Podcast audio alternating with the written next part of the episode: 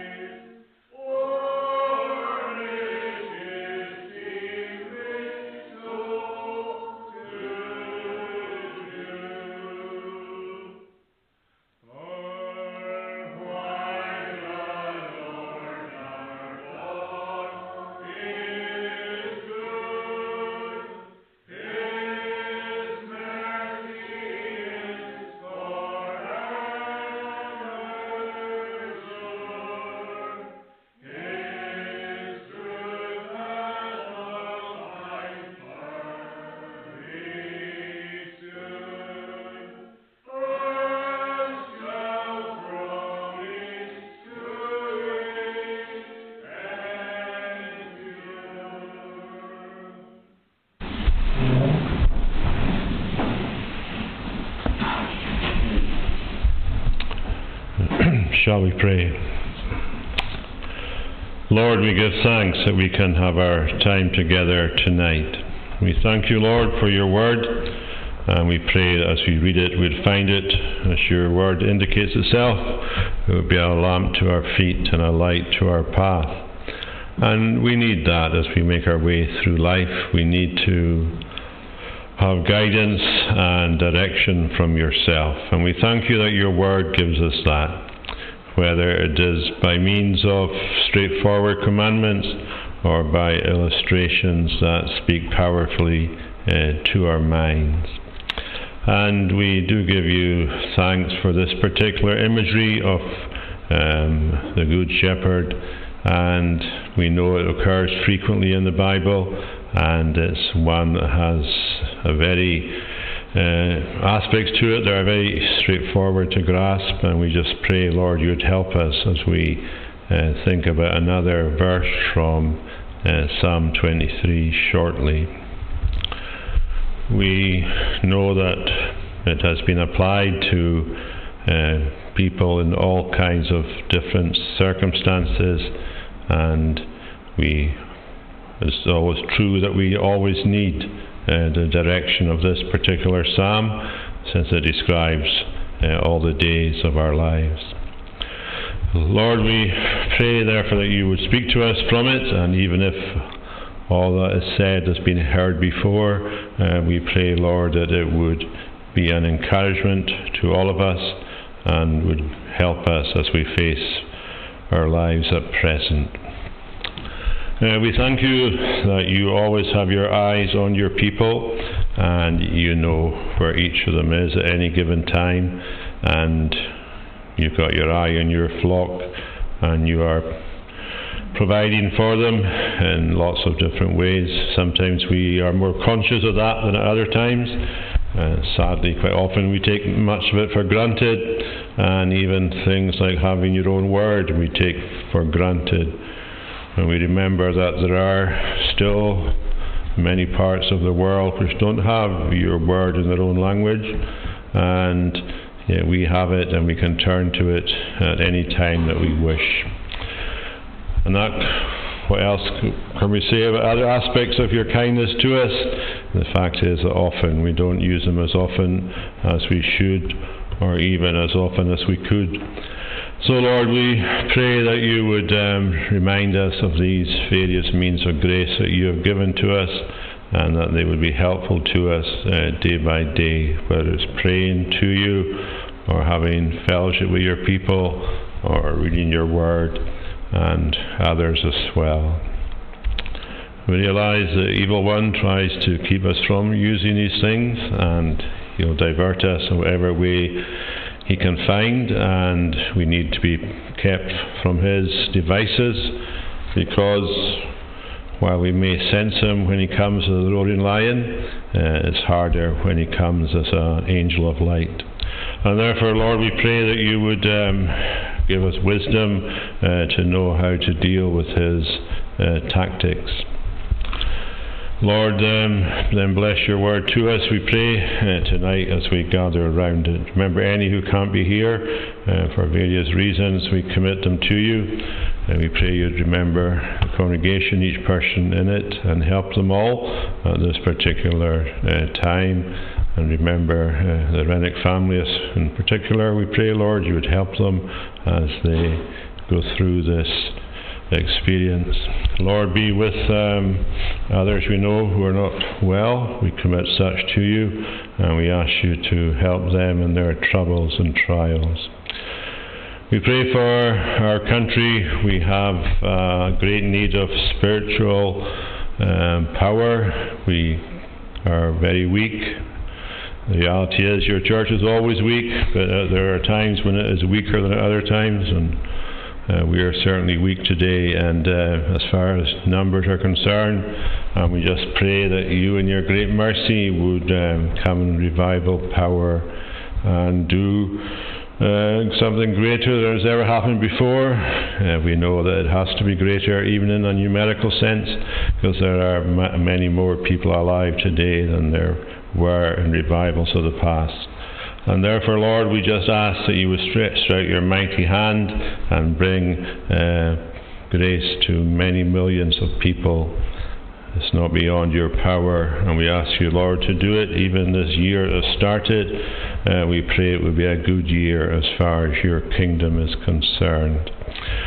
So, Lord, uh, remember these kind of prayers that we're putting up, and we know they've been put up for a long time, and we just ask, Lord, that you would. Um, uh, help them, uh, help your cause, and prosper it. So be with us, Lord, we pray, and remember us in all ways, and pardon us for Christ's sake. Amen. We'll sing again, this time from Psalm 27. We sing Psalms, section, sorry, the verse beginning at verse 7 to 14. Lord, hear me when I call to you, be merciful and speak. Come, seek my face, you told my heart. Your face, Lord, I will seek. Verses 7 to 14.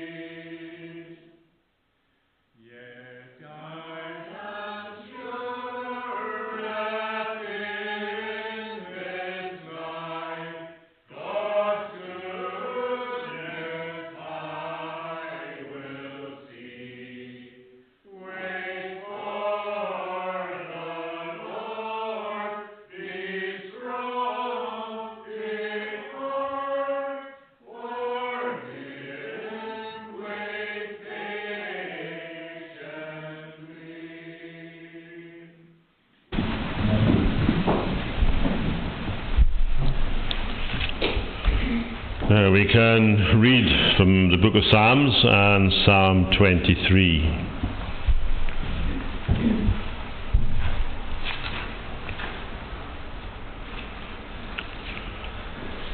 A Psalm of David. The Lord is my shepherd, I shall not want. He makes me lie down in green pastures, He leads me beside still waters. He restores my soul. He leads me in paths of righteousness for his name's sake. Even though I walk through the valley of the shadow of death, I will fear no evil, for you are with me. Your rod and your staff, they comfort me. You prepare a table before me in the presence of my enemies. You anoint my head with oil, my cup overflows. Surely goodness and mercy shall follow me all the days of my life and I shall dwell in the house of the Lord forever. And may God bless that reading. We'll now sing from Psalm 31 and sing Psalms, verses 19 to 24. Your goodness, Lord, is very great, prepared for those who fear your name. You show your goodness openly to all who your protection claim verses 19 to 24.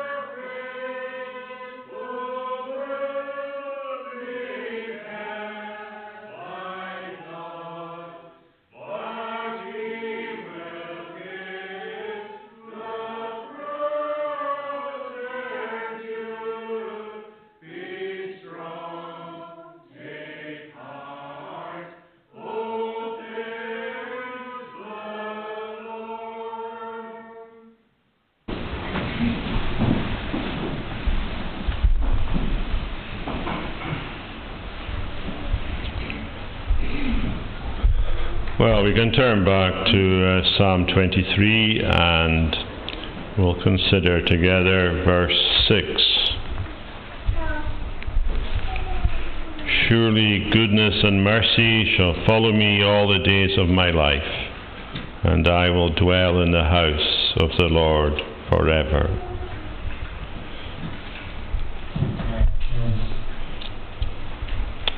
Well, as you can all see in the structure of the psalm, this is the conclusion of it. Um, in verse 1, we have David's um, proposition, as it were, where he said that because the Lord is his shepherd, he would never want.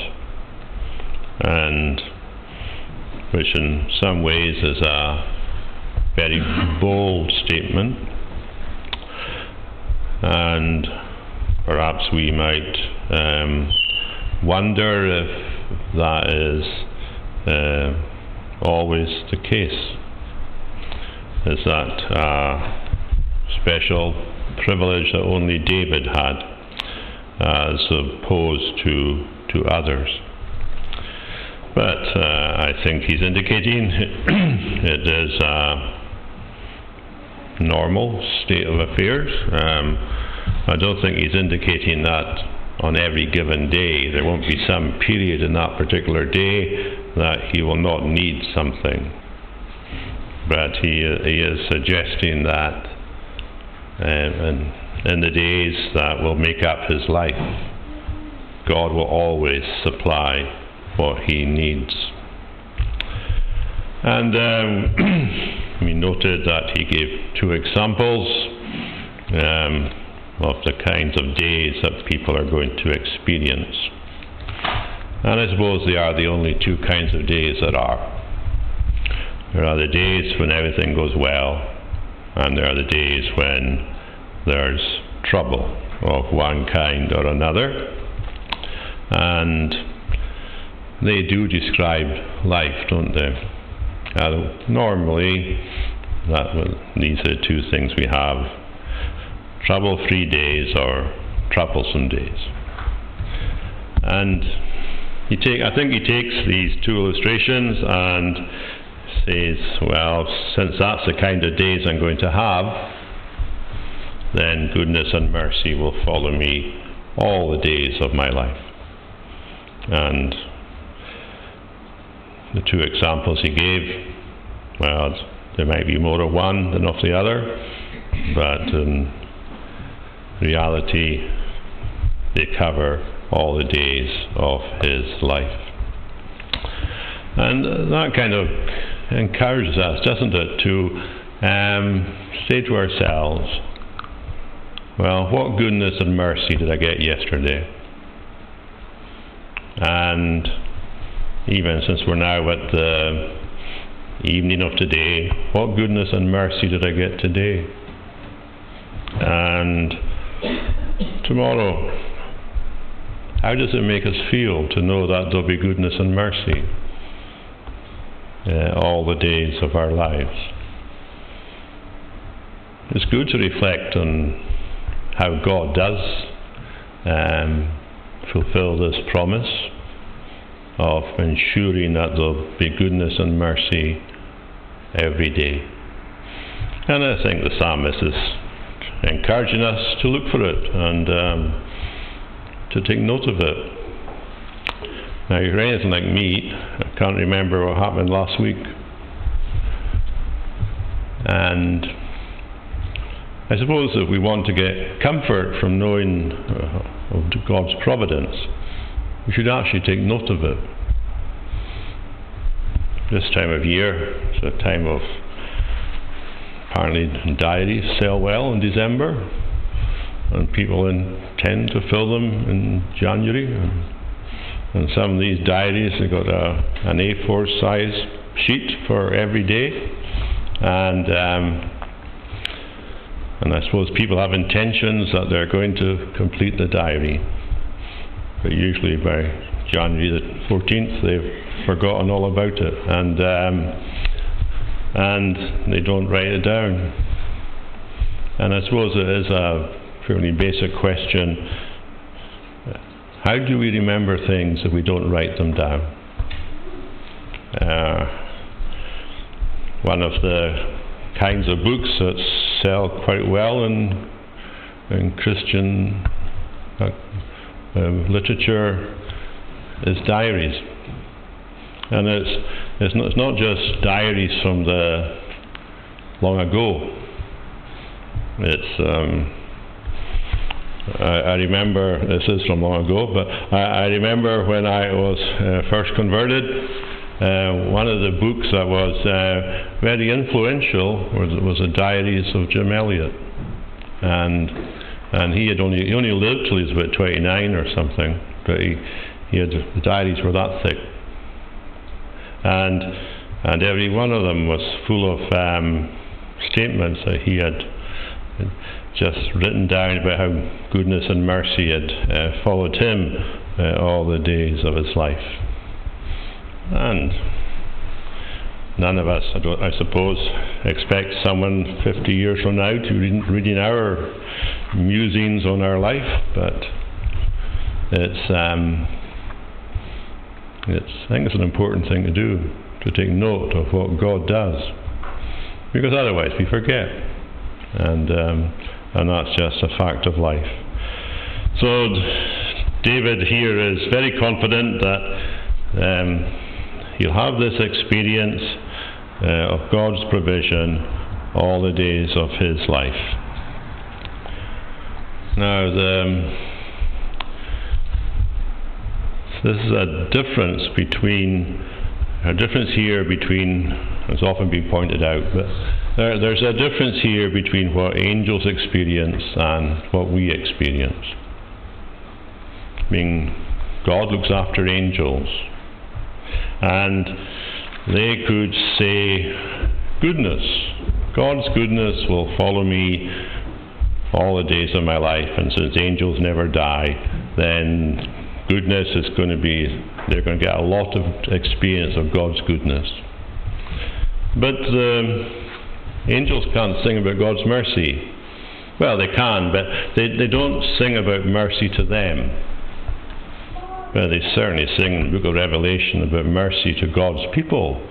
But they're, they are singing about that as observers uh, and not as um, those who've actually experienced it.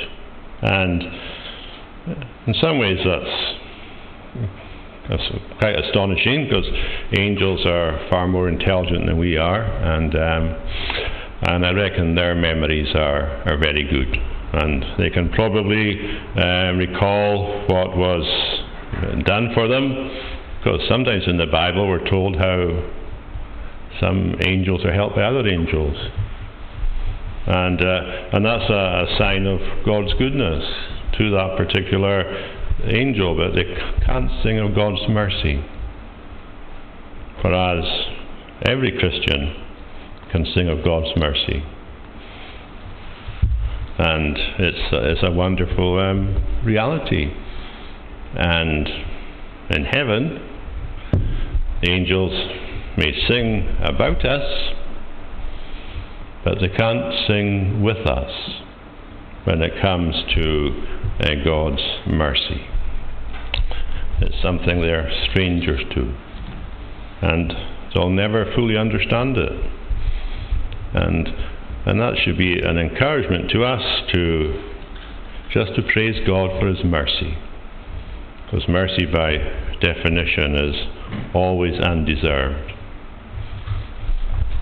Goodness, well, there's a certain sense in which if uh, an angel does what it's meant to do, then it deserves what is given to it or to him. But we can never merit anything. And it's the unworthy that sing uh, this verse Goodness and mercy shall follow me all the days of my life. Now, the word mercy here is is, is a word that's normally used for God's steadfast love. It's, it's, it's broader than just showing mercy for sin.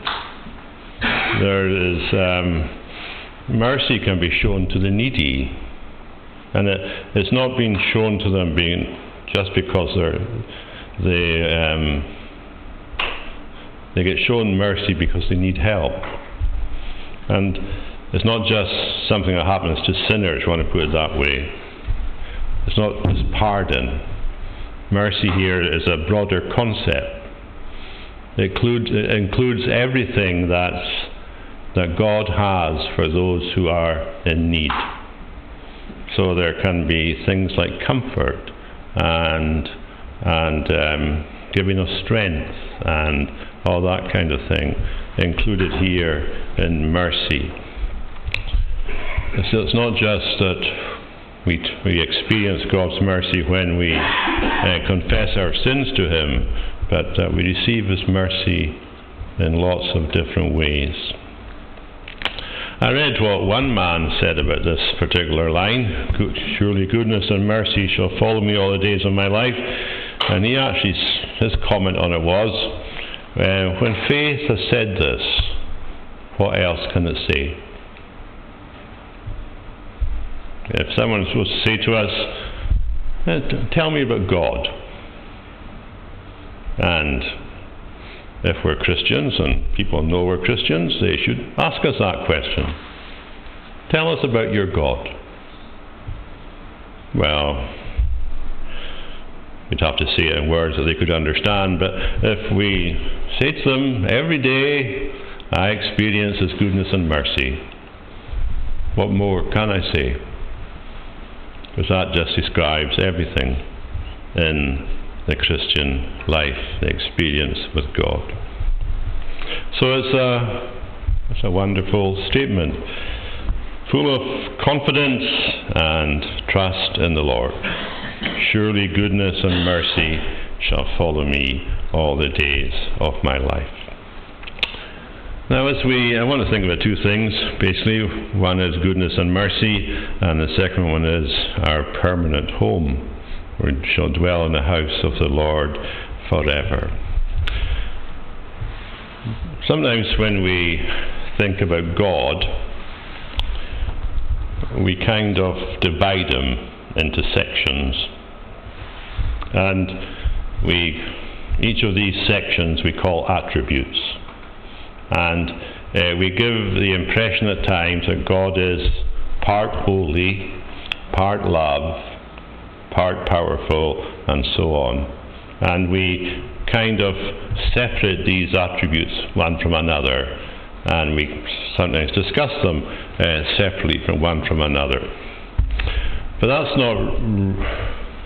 That doesn't really give a, a, a very helpful way of looking at God. Because everything about God, for example, is holy. His love is holy, His power is holy, and so on. But at the same time, everything about God is loving. And everything about Him at the same time is powerful. All these attributes, they, they point to everything that's in God, and, and all of them are in God all the time. He's not, he's not acting holy at one moment and then acting loving at the next time. He, is, he he always acts in which everything that is in him is involved. And I think it's, it's important to think of God in that way. Because that's the way we think of each other. Isn't it? And we're made in the image of God. But then we have to ask why is David highlighting two of them here goodness and mercy? And I don't know if this will help, but it, it kind of uh, came to my mind. We, we meet somebody, and after getting to know them for a while, we realize that they are wise and kind. And but when we say they are wise and kind, uh, we are not suggesting that they don't have anything else about them, are we? I mean, if they're wise and kind, then they they obviously have got power to do things and they're thoughtful and all that kind of connections. But we see them through their wisdom and their kindness. But we know that there's a lot more to them than their wisdom and their kindness. And it's the same with God. As, as obviously in a higher level, but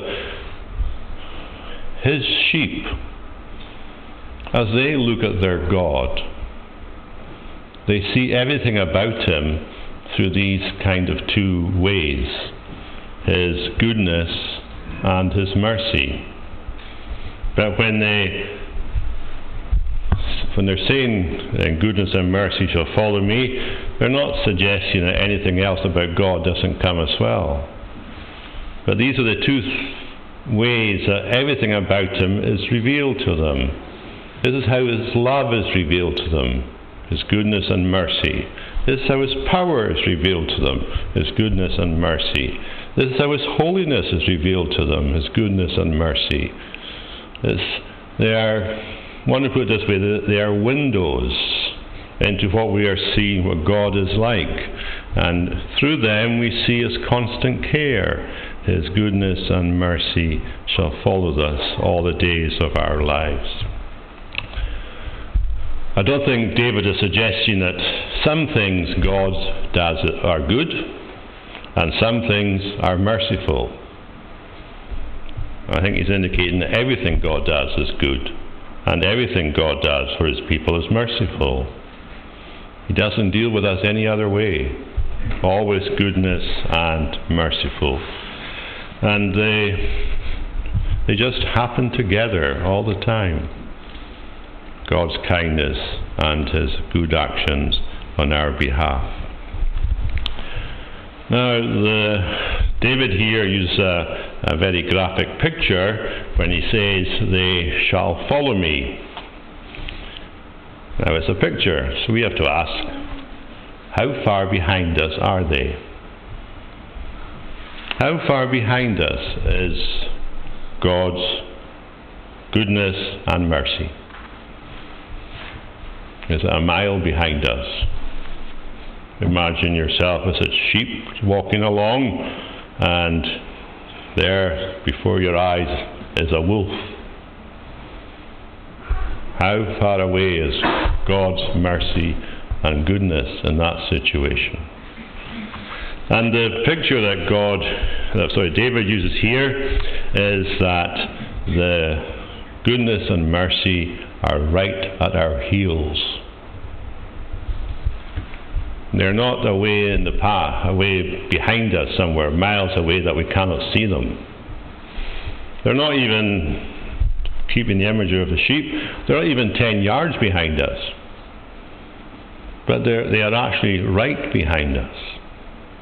And the, the word itself that's translated follow was normally used in a more aggressive sense. It was used to describe what a victorious army would be doing to its defeated enemies. It would be out to pursue them just to make sure they couldn't do anything again. It was, it was a very close contact.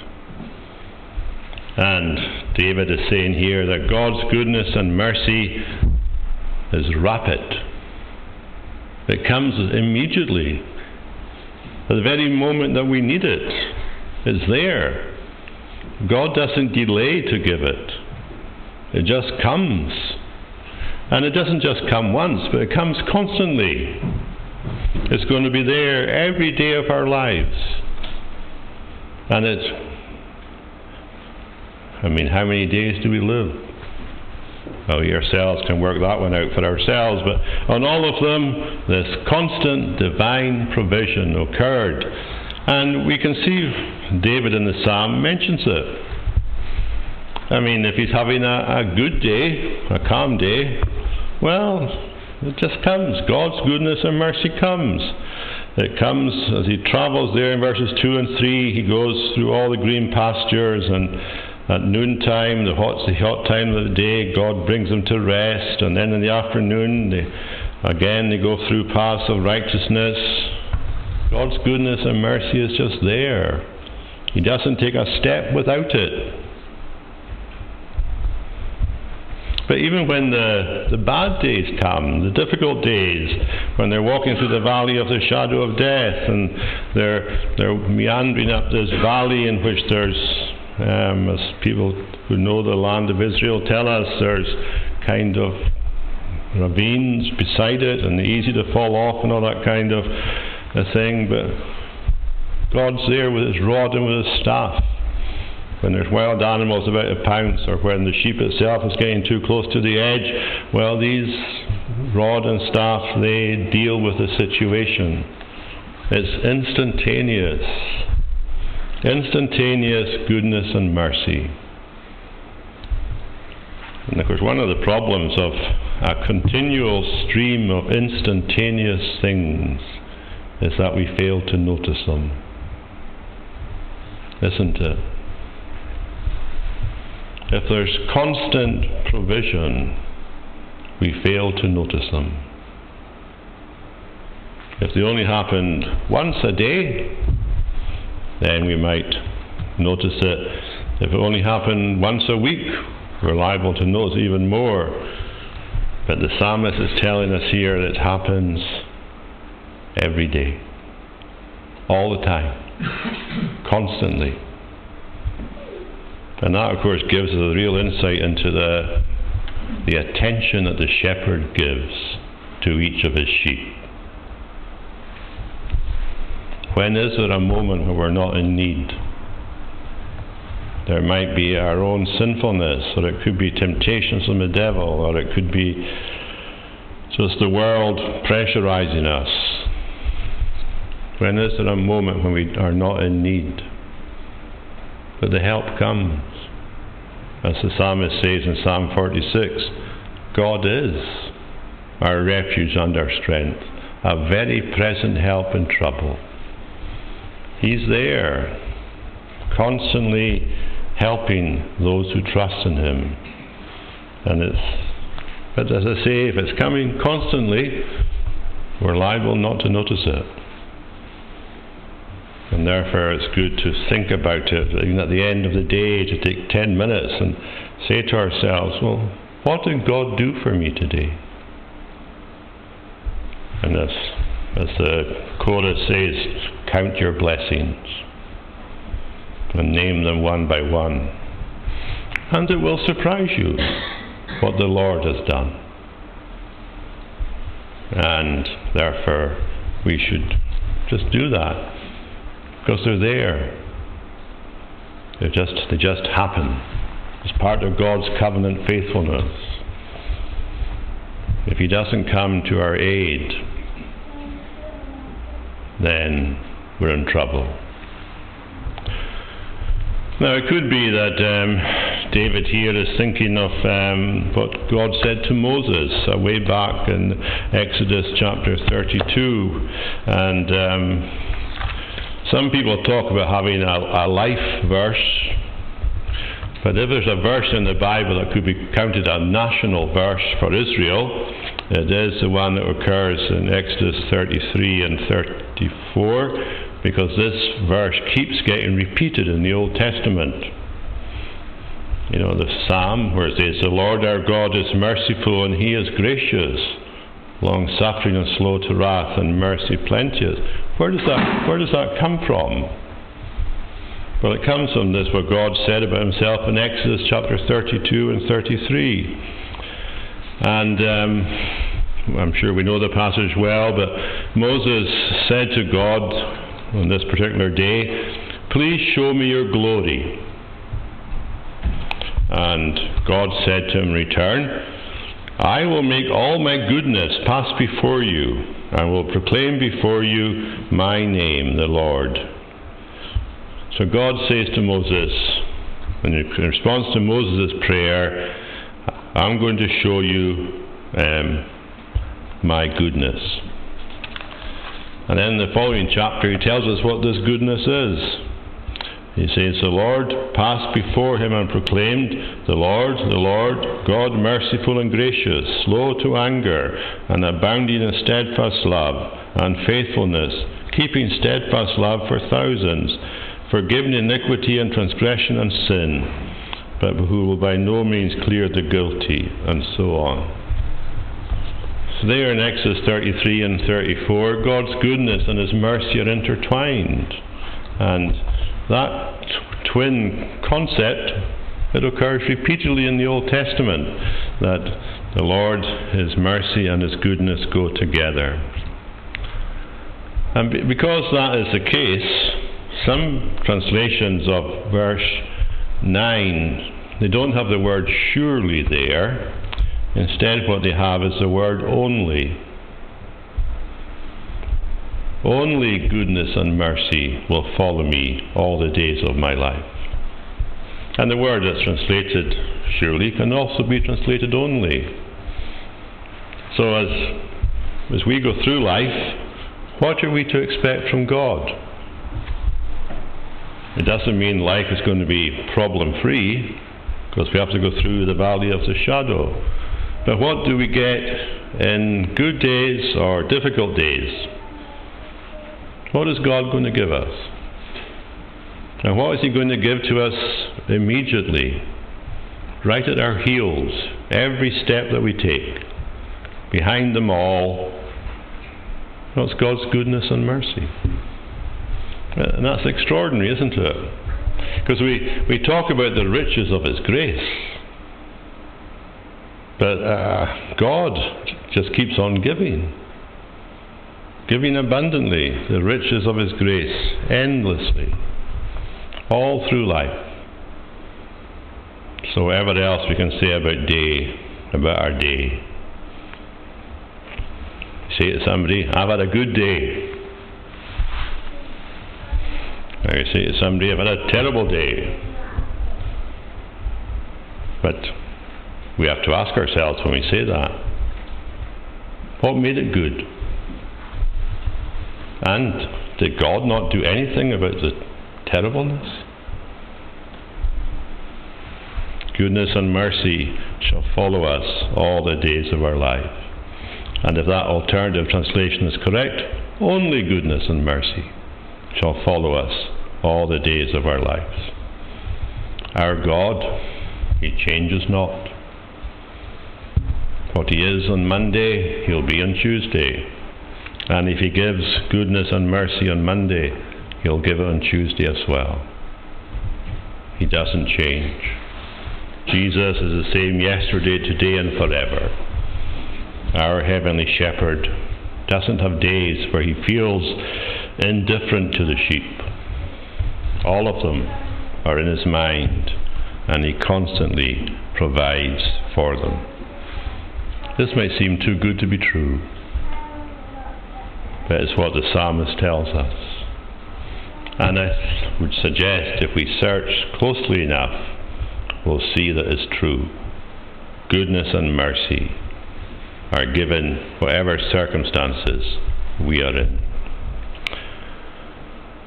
And since that is the case, the psalmist tells us he can live in the house, he will dwell in the house of the Lord forever. Now, David lived in many houses, but it almost seemed that in the various houses that he lived in, there were issues. I mean, when Samuel went to anoint him, well, what did the rest of David's family think of him? They didn't even think he was worth uh, joining the lineup to see which of the sons of Jesse was going to be anointed by Samuel. So even there, in his father's house, he was kind of despised. And indeed, one of the Psalms we sang, he gives the impression that there was an occasion when his father and mother forsook him. And then when he, he married the daughter of Saul, and life was not great in that house either. And then he went on the run. And he had to live in a cave for years, a cave of Adullam. And after that, even when he got to the palace, the palace where he ruled, from where he ruled as king, well, there were lots of times when it was marked by uncertainty and troubles came along, and we are familiar with them. all his earthly houses, in one way or another, were marked by insecurity. But he was looking forward to the house that was permanent, where I shall dwell in the house of the Lord forever. Now, he's not suggesting that this house is just for him. This house is for all of God's people. And when, I mean, latterly David was in the palace, and that was a bigger house than any of the other ones that he had. But obviously, inevitably, it wouldn't be big enough for all the believers to be in at that time. But he was looking forward to a house that would be big enough for all God's people to be in it eternally. And the fact that he's going to be in it forever tells us that the resources are limitless. As we think about heaven, because that's what he's talking about here, how many people are going to be in heaven? Well, the book of Revelation tells us it's a number that no one can count. And all of them in that place of glory, there's a sense in which it just carries on what's happening in this life, and that is that the Lord of the house, He provides for everyone that's going to be there. In this life, He gives us in con- continuous grace, He expresses His kindness towards us in the world to come, He's going to give us continuous glory, whatever that means. He's going to meet whatever our uh, requirements are going to be in the world to come. Outside of His infinite resources, He provides for us endlessly. And, and sometimes when we speak about that, we're, we're out of our depth. What is heaven like? And Jesus himself uses the words that are very familiar, very similar to what David used here. The, David talks about the house of the Lord, and Jesus talks about my Father's house. In my Father's house are, are many rooms. I go to prepare a place for you. And he, he's saying to these disciples, there in the upper room, and they were apprehensive about what was happening, and the, they were hearing Jesus saying things like he's going to be arrested and so on. And he says, he tells them not to be worried. In my Father's house are many rooms. And I don't think it's too much to suggest that well, Jesus was a carpenter, and and he made many rooms as a carpenter. And in these rooms there would be touches of his ability, and whatever it was that benefited from him in Nazareth and so on as he was uh, working with Joseph in the carpenter shop we can be assured that uh, Jesus, his rooms were excellent. And whatever the person wanted to have in the rooms, Jesus would have provided it.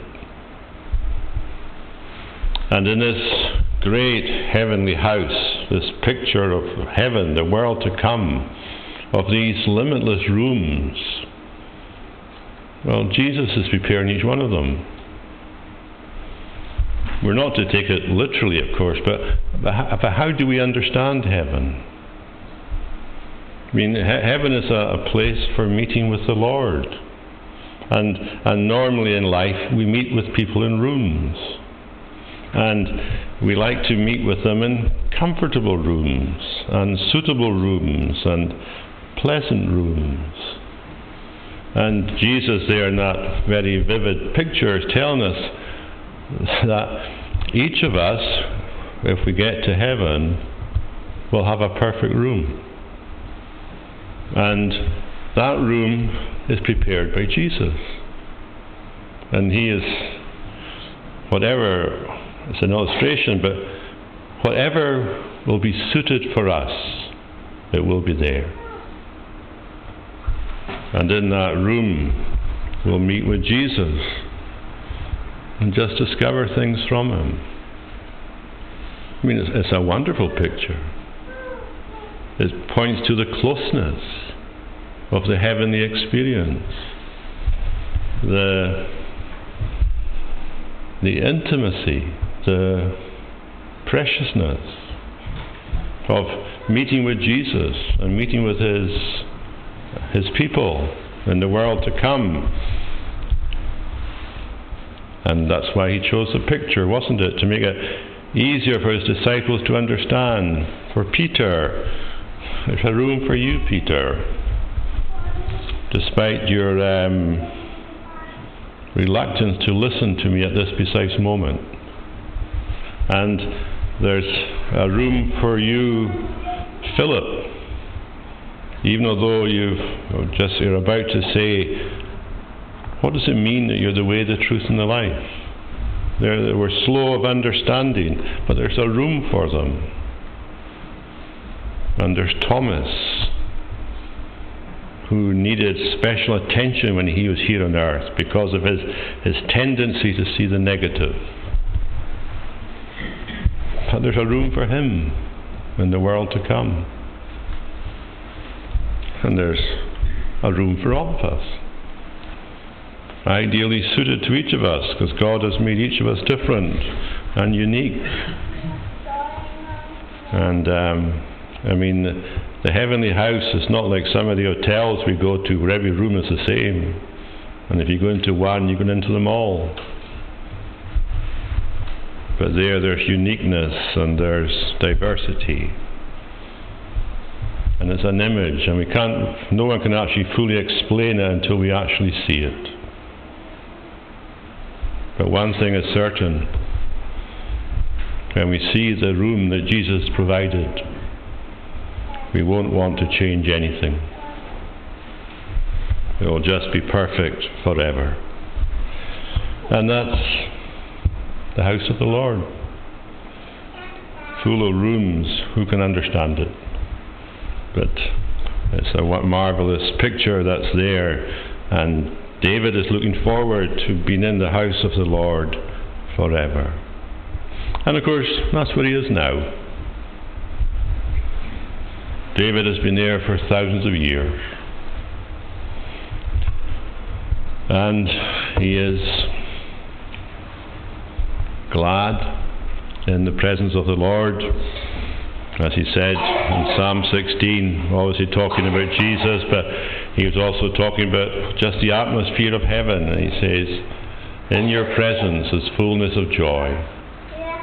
At your right hand are pleasures forevermore. So, this destination that believers are going to, well, the Bible stretches language to, to help us appreciate it. I mean, it's a heavenly country, the land of far distances, or it's a land of a land of immeasurable dimensions. It's a city full of inhabitants all of whom are praising the Lord. Indeed, it gets so big, the picture of heaven in the Bible, that it's actually going to involve the entire cosmos a new heavens and a new earth in which righteousness dwells. It's extraordinary, isn't it? The glory ahead. Words are kind of limited well, words that we use in this life are kind of limited for describing the next life. But we have these pictures to help us appreciate it. And David is up there in heaven now. And he's been there, as I said a minute ago, for thousands of years. And his, he's the man after God's own heart. now has a perfect heart. And he, he participates in, the, in all the joy of heaven. But as I'm sure we know, heaven's not the end of the story, or where we go there when, we're, when we die is not the end of the story. The um, souls of believers at their death made perfect in holiness and so on, but they're still longing. They're longing for something better. It's great to go to heaven when we die. But that is not the ultimate state of our perfection. Because ahead of us and ahead of David is resurrection.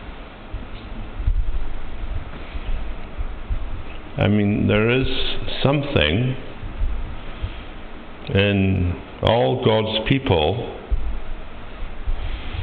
that requires them to have their bodies in order for them to have the fullness of glory.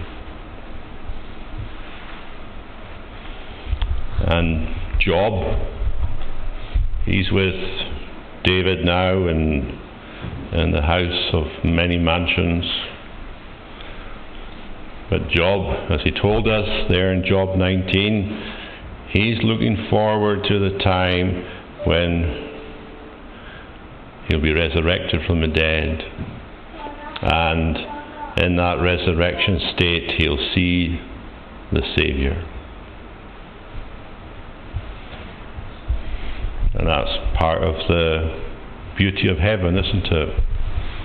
That the, the sheep will see the shepherd. That all the sheep, the flock, numbering, of, numbering in billions, all of them will see the shepherd. And indeed, we're told in Revelation chapter 7 and as we mentioned earlier, the idea of, not tonight, but earlier, we're thinking of verse 1, the idea of the word shepherd has also got the concept of being a king. Because the kings of Israel were regarded as shepherds of their people. And when we, when we turn to that picture of glory in Revelation chapter 7, that we're told that the Lamb who is in the midst of the throne that's, that's where he is. He's in the midst of the throne, the king. The Lamb was in the midst of the throne. He shall shepherd them and shall lead them to living fountains of waters. And he, he leads them to the living fountains of waters without leaving the throne. I mean, it's, it's imagery. But the Shepherd King in the eternal ages will guide his numberless flock into the springs of living water. And I, I, suspect the springs of living water is just a picture of God. So the, the Lamb in the midst of the throne will take all his family members and enable all of them to explore who God is. And even as springs of living water are satisfying to the body, so we'll be satisfied as Jesus reveals to us the riches that are found in God. And we might think the Father's house is miles away from where we are now. But David, we'll close with this, but how was David prepared for the house of the Lord? He was prepared for the house of the Lord in glory by going to the house of God in time. he went up to the tabernacle, and at the tabernacle he discovered truth about God. And we we got something much better than the tabernacle. We've got the church. But but in the church we're prepared we're prepared for the glory to come. Because in the church Jesus, who is our prophet, priest, and king, he teaches us about God and His grace. And that is preparation for Him leading us in the world of glory into all the treasures that God has, things that are going to last forever, things that will satisfy our souls. But here we are and tonight we might not think we're doing anything astonishing. It's just something we've done week after week for years, maybe. But we're actually getting prepared for the world to come. We're being prepared through God's grace to one day taste His glory. And that will be an astonishing thing, won't it? And it's good we have a shepherd who behind us is constantly showing his goodness and mercy.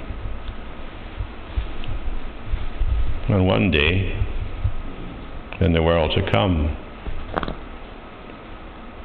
the grace and the glory that he will give then will be as close to us as His goodness and mercy is now.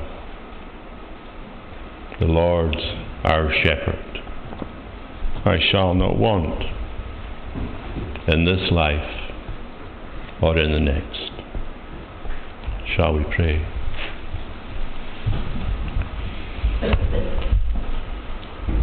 Lord, we marvel at the way you deal with sinners you pardon them, and then you provide for them. You protect them. One day is coming, you're going to bring them, as far as their souls are concerned, into your presence in a way that they're not now. And then after that, however long it might be, you're going to reunite their souls and bodies so they can be forever with you. And when that day comes, the Apostle tell, John tells us that we shall be like the shepherd because we shall see him as he is. We realize, Lord, there are many aspects of the life to come that we don't understand. But we thank you, Lord, you've given us pictures, images that help us to anticipate in some way the beauty and the satisfaction and the permanence of your kingdom. Grant, Lord, all of us will be able to look at our days in this world as days in which you meet us with your goodness and mercy, and days that prepare us for the world to come. So grant that, Lord, we ask, for your own name's sake. Amen. We'll sing Psalm 23 from the Scottish Psalter. The Lord's my shepherd, I'll not want. He makes me down to lie in pastures green. He leadeth me the quiet waters by. We'll sing the whole psalm.